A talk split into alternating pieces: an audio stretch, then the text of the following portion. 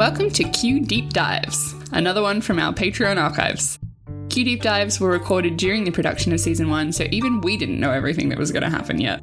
Even so, this is your official spoiler warning. Members of the cast will be discussing events which transpired in season 1, so if you're not caught up and you want to keep the story a mystery, maybe save this one for later.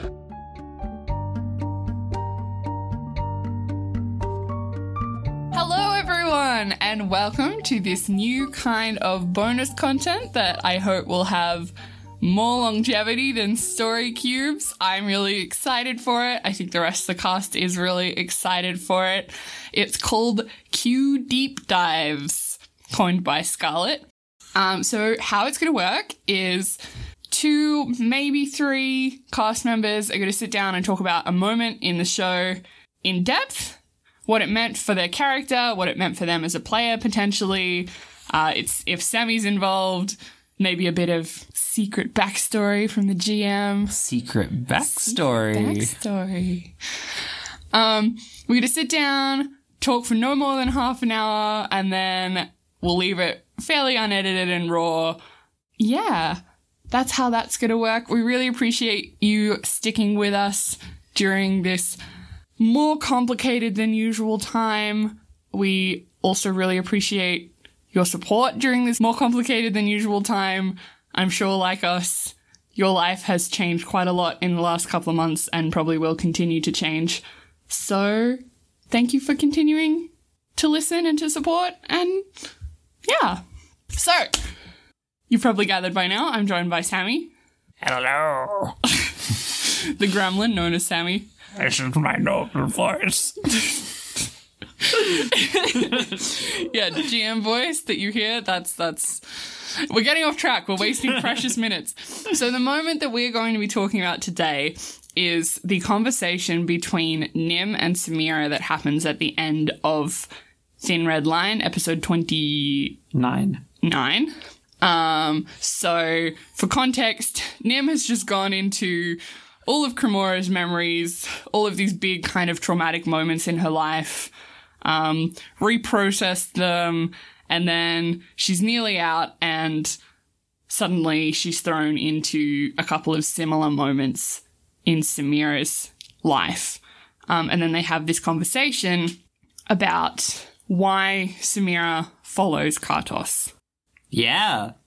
Certainly happens. We just listened to it just then. It's pretty good. It's good. A lot good of hiss, a lot of hissing in the background. I'm really, I'm, I'm itching now. I got to go back and reprocess We're at that all that audio. stage of the podcast where the audio quality is at a stage we're really happy with now. So anytime we go back and listen to the old stuff, we're like, "Yeah, blah, blah."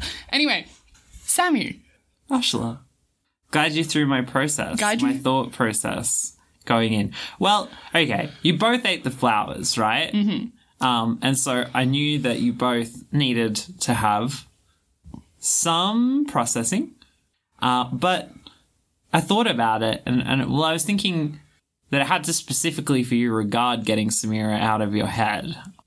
So I was thinking, obviously, we looked at Cremora's past in that moment, and to be honest, the whole thin red line thing, while I really, really like it, it is as a sort of storytelling advice, definitely more. I, oh, want to say contrived than I would normally go, right? In a way, like not in a like not a bad thing. Sometimes you need to take a heavy hand to get to where you want to go, and that was me kind of taking the steering wheel and saying, "I'm I don't know how I feel about this. Let's let's get this back on track." And I felt like I needed to do that for Cremora, but I didn't want to feel like I had to do that for Nim because I didn't want to feel like I had to just use the heavy hand for everything because I'd use the heavy hand for one thing. So I really wanted to look at a way.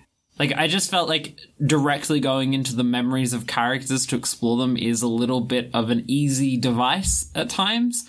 Um, and so I thought, well, how do we, how do we, how do we slant this a little bit? Like, how do we not just go back to all the sad bits of Nim's life and try and fix them?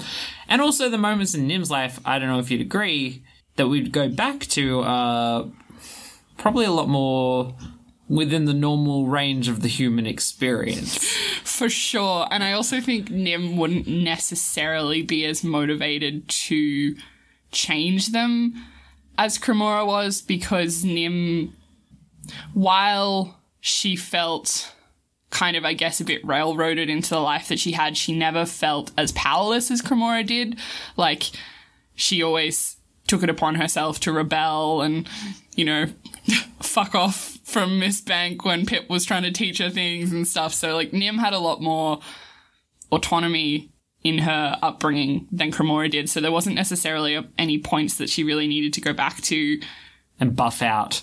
Well, yeah. Well, well, if you look at trauma processing in real life, that's how that's how you deal with it, right? You you go back to a moment in a safe space once you're ready, and you reprocess that memory so that you have ownership of it. And that's what we did for Cremora. And even though there are moments like that in Nim's life, they didn't dominate her kind of formative years the mm. same way they dominated Cremora's formative years. Yeah. So it was really more about actually for Nim being selfless in that moment and being support to someone else's story in a way that she had never been before, while Cremora got to step forward and take that leading role and do what she needed to do. So Yeah. So what I went with instead, obviously, is going into an exploration of Samira and using the moment, I suppose, to try and humanize her further, to help us try and understand her, and to yeah, try and give her maybe the the first proper chance she'd had at maybe having a redemption. Because I mean, ultimately, she got a rough deal with Kartos. It's not a great it's not a great setup that they had going, uh, where she was essentially serving a false god. Not that he was false as a god, but that he was not the god that she was serving him under false pretenses. yeah, under false pretenses. because that the thread that she talks about the feeling of connection with nature is Tweed. That's what she felt, and as we know, Kartos. Was systematically oppressing Tweed in this essay. Well, I mean, that's th- this is one of the themes that I love about Kartos and Tweed. Tweed is that in a kind of very abstract way, it does examine that kind of power dynamic that you might see between, you know, traditionally men and women, where, you know, Kartos represents kind of raw power and Tweed represents healing and rest. And we kind of, I really like the way we kind of took that traditional dynamic, explored and explored like why that was so damaging for Tweed and then for Samira as well. Um, and bringing, I guess, that back to Nim and her helping Cremora, it was interesting drawing those differences between Nim and Cremora's experience and then drawing the differences but also the similarities between Nim and Samira's experience because they're both druids. Um, I think we were talking about Samira's animal spirit being some kind of bird or eagle or something. Um, like, in a lot of ways, Nim and Samira are extremely similar. They're both brash, hot headed, take shit from no one, but also feel very deeply and are very insecure. And the way that kind of manifested for Nim was this like rebellion and willfully not caring about anything. And Samira, just dedication to the a cause, the only thing that had kind of brought her peace up until that point, which was then taken advantage of and subverted. Hmm. I love Samira. I love Samira very much. Yeah. Samira is very fun character to play uh, because I just get to be a little bit of a shit the whole time. Sammy loves playing little shit characters. it gets me no love. it gets me no love, but the love I feel inside my own heart. And you know what? Maybe that's enough. I love Samira. It's really funny, actually. Um, Samira is a character who I, in particular, am very attached to. I think out of all the cast, um, and there was actually a little joke, kind of off screen, little bit on on screen on mic, um, about the Nim Samira ship. Um, there's been a couple of jokes about Nim's windy girlfriend and stuff, which are more the cast joking around because I think um, me being into Sammy led to me kind of having this extra attachment to Samira, who represents Sammy's very playful and candid side. Um, which I'm very attracted to, and that kind of way to describe it. and it kind of came out in the role play more than I meant it to. And then now everyone, I think it was Tori who initially was like, "Oh my god, get a room," and I was like, "What? I wasn't even trying to go for that. I this is, uh, I, Cremora is a thing." And so yes, that was I mean, Funny. look, they have a very traditional lesbian dynamic. Samira moved in when they just met. it's true. oh yeah. I mean, that's a whole other element to this. Is, I mean, Samira was literally inside Nim's head for like, Not Week? very long. was it a week? It wasn't that long. It long. wasn't very long. Um, and this was actually how Samira left your head. Yeah. Through this this little uh, ritual here. I think one fun thing for the listeners is to know that Nime actually. So we first hear Samira's name at a bit of Samira's lore uh, in the episode where Nim fights Samira, but Nime had actually met Samira in like the third episode. Yeah, she's the wind spirit who comes and talks to them. Um, Nim asks for help from the from the uh, spirits of nature to help find Pip. I think. Yeah. Uh yeah, Nim asks for help and then from the spirits and then doesn't really get an answer, but then Samira just appears behind her instead. Which That's is right, no, something because she can, summons summons a spirit and we get the answers for them, and then Nim's like, okay, I don't need to do anything, and then Samora, uh, Samira is suddenly there. appears. Yeah, which is actually a theme that whenever anyone tries to summon Samira, she doesn't appear and then she just appears of her own Yeah. She's not an asshole like Little that. shit. I love her. Yeah, she didn't have a name. I made her up on the spot. Um, but there's this amazing continuity in her character between that appearance and her next appearance where she's exactly the same. Despite it being mostly unintentional that it's even the same character, which I find hilarious. Um, uh, Samira is a very fun, fun character. I, I'm sad that she's not in the story very much anymore, but you know what? They come and they go. I was writing a list of all the QD characters the other day and I got over 60. So, I mean, it makes sense. Some of them have got to go away. I have a question. Yeah, yeah, yeah. How did Pip and Samira meet? And did Samira recruit Pip to Kartos's cause? Or was Pip kind of already like, I'm sweating. I'm sweating. Um, so, well, Pip knew about Samira from legend because she reads that story. And being in this town, like, Samira's just around, you know? Hmm. So I think she met her long before any of this happened, just incidentally as a wise spirit. As for whether Samira actively radicalized Pip, no, I don't think so. She's too aloof. I don't think that she would do that. I think that I definitely think that Pip ended up down that path herself, and then it was only after that that they had anything more to do with each other than just the fact that, you know, Samira was kind of a local spirit. so were they kind of rivals for Kartos's affection? Like, affection, you know what I mean? Like, favor? Maybe, although I think Samira very clearly wins that Yeah. one. She's much more powerful and um maybe rivals. I I, I think that probably Pip had a lot of respect for Samira though at that stage. Mm. I, I don't know that Samira ne- sorry, I don't know that Pip necessarily lusts after power or anything like that, so I don't think she'd care to be a rival. She's always just been looking for her place in life, which is why she always falls into cults. So I don't I don't actually think that she necessarily wanted to be like Kartos's right hand man. She was very happy to take whatever place in the system was assigned her. So no, I don't think that there would have been a real rivalry there. Oh, my poor druid babies. Because I mean that that that's the common theme that runs between Pip and Samira and Nim is that they always feel like they don't quite belong wherever they are.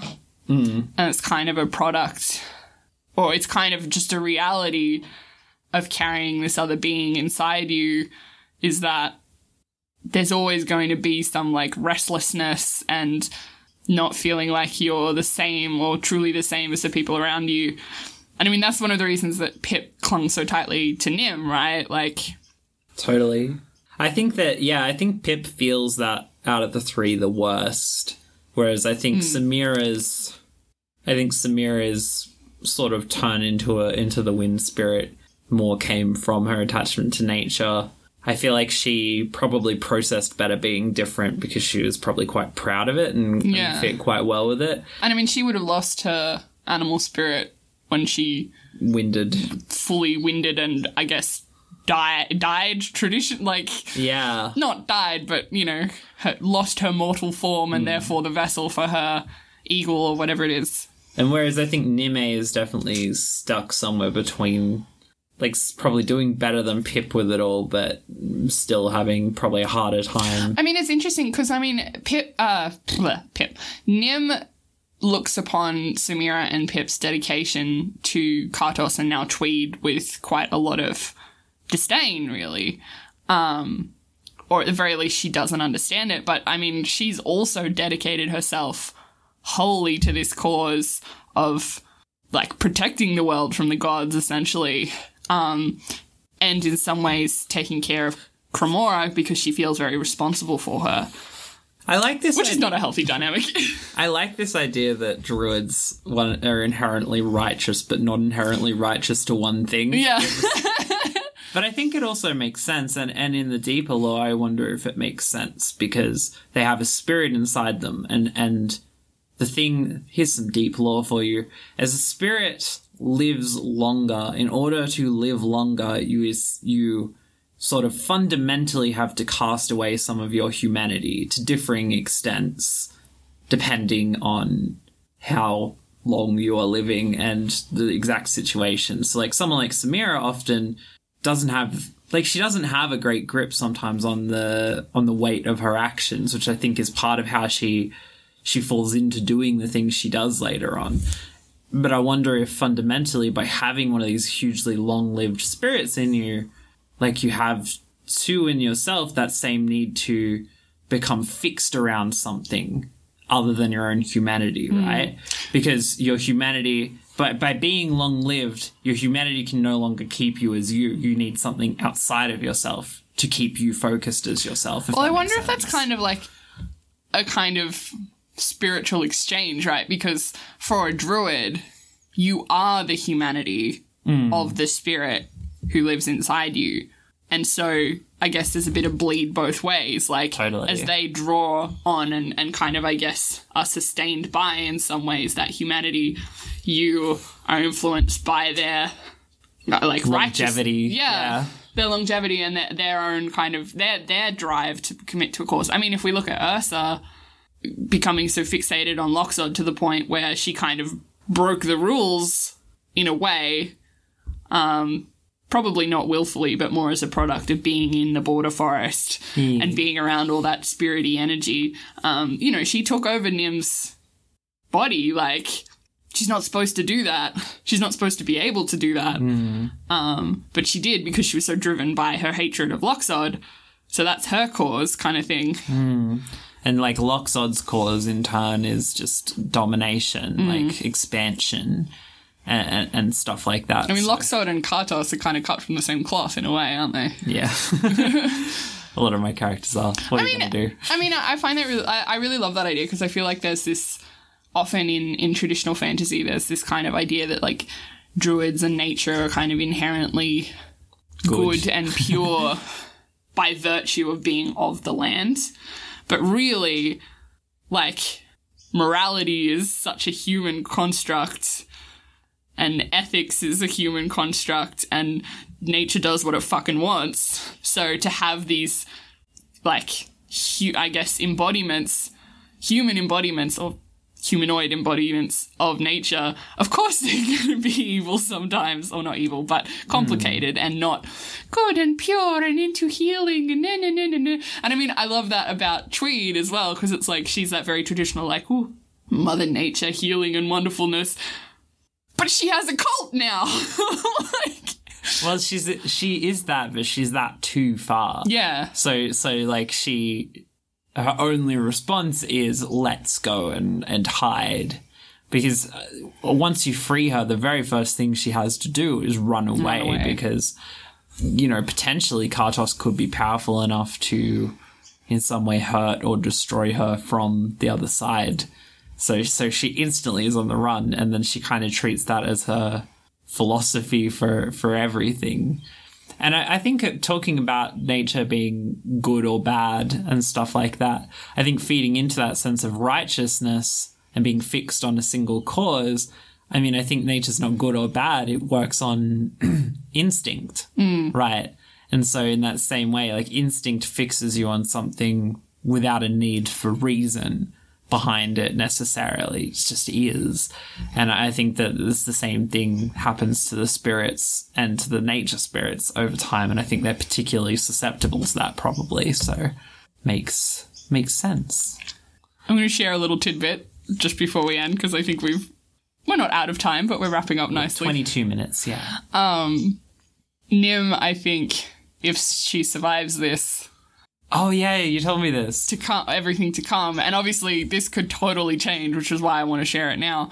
Um, her new kind of purpose is going to be finding the druids of the world, um, and cataloging them, but also giving them connection in a way that she didn't have, even though she had Pip you know, and trying to find out, trying to figure out a way that this kind of symbiosis between the spirits and, and their vessels can kind of be more of a shared burden. That's nice.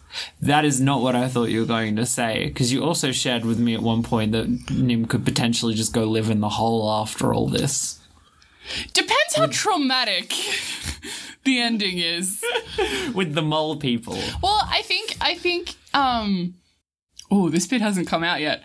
Um, but after Signana's death, Nim has been incredibly shaken, right? And, and this idea, this disdain she has for the gods and their power, she's realized that actually she is the same in some ways. She's not a god. She doesn't have the level of power of a god, but she's realized the consequences for the people around her and her friends, particularly her and Cremora, how how devastating those consequences can be. I mean, Signana never had time to grow into a, I guess, a better person, or never had time to grow full stop because he got swept up in this tale, I guess, that Nim feels very responsible for, even though her and Signana never really connected on an emotional level. I think now she feels extremely responsible for him in a kind of weirdly maternal way. Um, and the fact that she was the one to deal the final blow, and she would have done the same as Cremora. She would have, I think, because of her drive to, to be in opposition of the messengers, she also would have chosen to sacrifice Signana. But that's hit her really, really hard, and I think she is reconsidering her stance on the gods in a way not that she totally doesn't think what she thought before, but that I think she kind of has an understanding that sometimes you have that power because of happenstance, not because you chose to seek it, and being responsible with it is what you have to do rather than relinquishing it, kind of thing. Um, and so I think she's missing Pip and Samira and Tweed very, very much right now, and and wanting their guidance. Um, her faith, her faith has been shaken, I guess, in a positive way. Her faith has been shaken up like a yeah, martini. yeah. Um, I think it would be really interesting um, if somehow Nim and Tweed had another conversation at this point. It'd be very interesting to see the difference between it and when Nim previously spoke to Tweed, where she basically wanted nothing to do with her. What a mystery that would be. Stay tuned. Woo! Okay, y'all, we're going to wrap this up now. That's it for us, right? yeah, that's it for us. Let us know if there are any big moments in the show that you want to hear dissected in this same way. Uh, who you would like to do the dissecting? Um, we've got a we've got a big list in mind, but we really would love to prioritize your favorite moments and your favorite character interactions. And, and hey, while I've got your ears hostage, y'all let me know what you want from the GM notes as well. Uh, I'm just doing whatever at the moment, so tell me or you'll keep getting whatever. Cool. Okay, that's it from us. Bye.